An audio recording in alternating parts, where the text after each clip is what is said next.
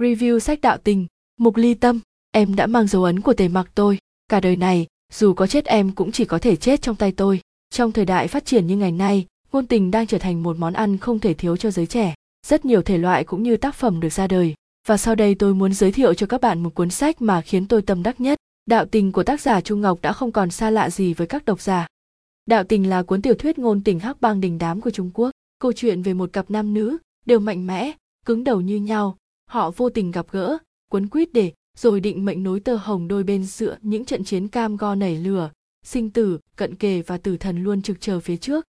Với lối văn phong phú, cuốn hút qua từng chi tiết, từ cầu chữ tác phẩm đã đem đến cho người đọc những cảm xúc mới mẻ về tình yêu, xã hội trong cuộc sống, cũng như hiểu thêm về một phần nào đó về giá trị nhân sinh. Trung ngọc là một trong những tác giả tôi thích người trung quốc. Câu nói yêu thích cô là, viết văn lúc đầu chỉ là một sở thích, nhưng giờ nó còn quan trọng hơn công việc chính của tôi tôi muốn toàn tâm toàn ý sáng tác, không ngừng nỗ lực vì giấc mơ của bản thân mình. Một số tác phẩm của trung ngọc như thú phi, quay về đời đường làm lưu manh, liệt hỏa yêu phu, nhà có điêu thê trong đó, đạo tình và thú phi là hai tác phẩm được nhiều tình cảm của độc giả nhất. Tác phẩm xoay quanh hai nhân vật tề mặc và mộc ly tâm.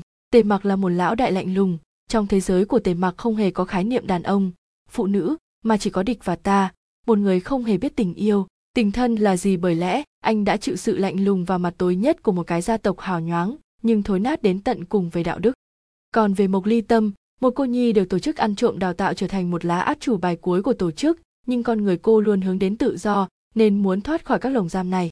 Mọi thứ bắt đầu ở phút giây tổ chức yêu cầu món đồ cuối cùng họ đánh cắp, miếng ngọc quý từ thời tây chu. Hóa ra cơ hội ngay trước mắt lại là một cái bẫy thiết kế tinh vi. Cho dù mộc ly tâm trộm được nó, thì cô cũng chỉ có hai lựa chọn bị tổ chức bắt hoặc bị chủ nhân miếng ngọc nắm thóp. Và cô đã không lường trước được mà dính vào lão đại hắc đạo tề mặc. Hành trình giữa cô và tề mặc chính là giành giật từng giây từng phút cho sự sống. Tình yêu của họ này nở giữa mưa bom đạn, giữa sự sống và cái chết. Có thể nói, chu ngọc đã rất thành công để vẽ nên bức tranh sống động, hoàn hảo và chân thật gửi đến độc giả. Đừng nói đến những việc như kiểu đã không mang tất cả để bảo vệ, bao bọc, nâng đỡ cho người mình yêu. Đừng mong chờ một sự hy sinh tính mạng mà bất kể lý do. Ở đạo tình yêu là phải học cách để trở nên mạnh mẽ. Tất cả những gì tề mặc muốn là ly tâm có thể mạnh hơn, giỏi giang hơn, có thể tự bảo vệ mình. Chỉ như thế mới xứng đáng đi bên cạnh anh. Chỉ như thế mới có thể sống sót. Tề mặc huấn luyện cô bằng sự nghiêm khắc của tình yêu thương, chứ không phải khư khư ôm trong lòng bảo vệ. Khác biệt với những nữ chính chuẩn form từ trước tới nay, mộc ly tâm mặc dù thuộc phái chân yếu tay mềm, trong người lại chẳng có nổi một miếng võ phòng thân, như tùy tâm khiến người đọc dễ dàng chép miệng buồn chán. Tuy nhiên, theo thời gian Chu Ngọc mới khéo léo lộ ra từng điểm mạnh và khắc họa rõ nét hơn nhân vật này. Ngay từ đầu Ly Tâm bị ép buộc, bởi vì mạng sống mà đi theo tề mặc, nhưng cũng thật lạ lùng thay, hết lần này đến lần khác cô giúp họ thoát chết. Số phận dường như an bài Mộc Ly Tâm trở thành hồng phúc của tề mặc, khi có cô ở bên cạnh, anh dù đối mặt với tình huống cửu tử nhất sinh vẫn có thể an toàn bình an vô sự. Một vài tài lẻ của cô tưởng chừng chẳng có tác dụng mấy, hóa ra lại cứu cánh cho họ rất nhiều. Tài lẻ của Mộc Ly Tâm được Trung Ngọc đưa vào khắc họa nhân vật cực kỳ ấn tượng. Sở hữu kỹ năng đua xe thượng thừa cùng kiểm soát động cơ khi tốc độ cao chót vót, Ly Tâm đưa nhóm người vượt khỏi bão cát sa mạc, khả năng mở khóa với bộ não am hiểu công nghệ thông tin đã giúp bọn họ thành công chiến thắng tử thần. Tình yêu giữa hai người cũng rất đặc biệt, không còn là thần thánh hóa, thẩm mỹ hóa mà nó nghe tưởng chừng rất to lớn, xa vời, hóa ra lại chỉ đơn giản nhẹ nhàng, đúng với bản chất con người. Tề mặc từng nhắc ly tâm rằng cô phải ở bên tôi suốt đời, cô chỉ có thể chết trong tay tôi. Khi không còn khả năng, anh thả rằng lựa chọn tự tay giết chết cô, cũng không để kẻ địch có cơ hội tước đi sự sống của ly tâm. Tề mặc làm việc chưa bao giờ là quyết định nhất thời. Anh ta sẵn sàng lao vào mưa bom bão đạn, nước sôi lửa bỏng cứu mộc ly tâm.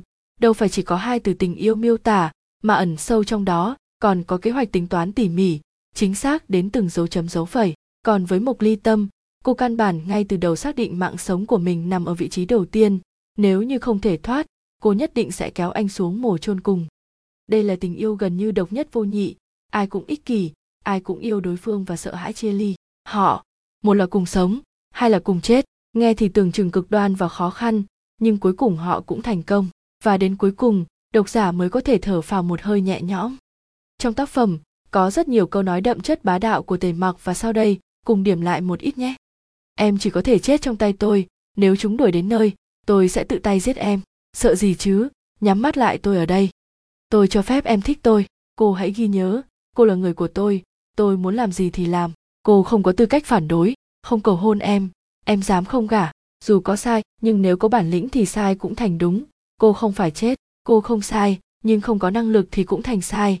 Cô đáng chết. Thế giới này chỉ công nhận kẻ mạnh, không công nhận kẻ yếu. Tôi không biết thế nào là dịu dàng tôi chỉ biết, nếu em không chết, tôi sẽ bắt em trả giá vì dám không nghe lời tôi. Em đã mang dấu ấn của tề mặc tôi. Cả đời này, dù có chết em cũng chỉ có thể chết trong tay tôi.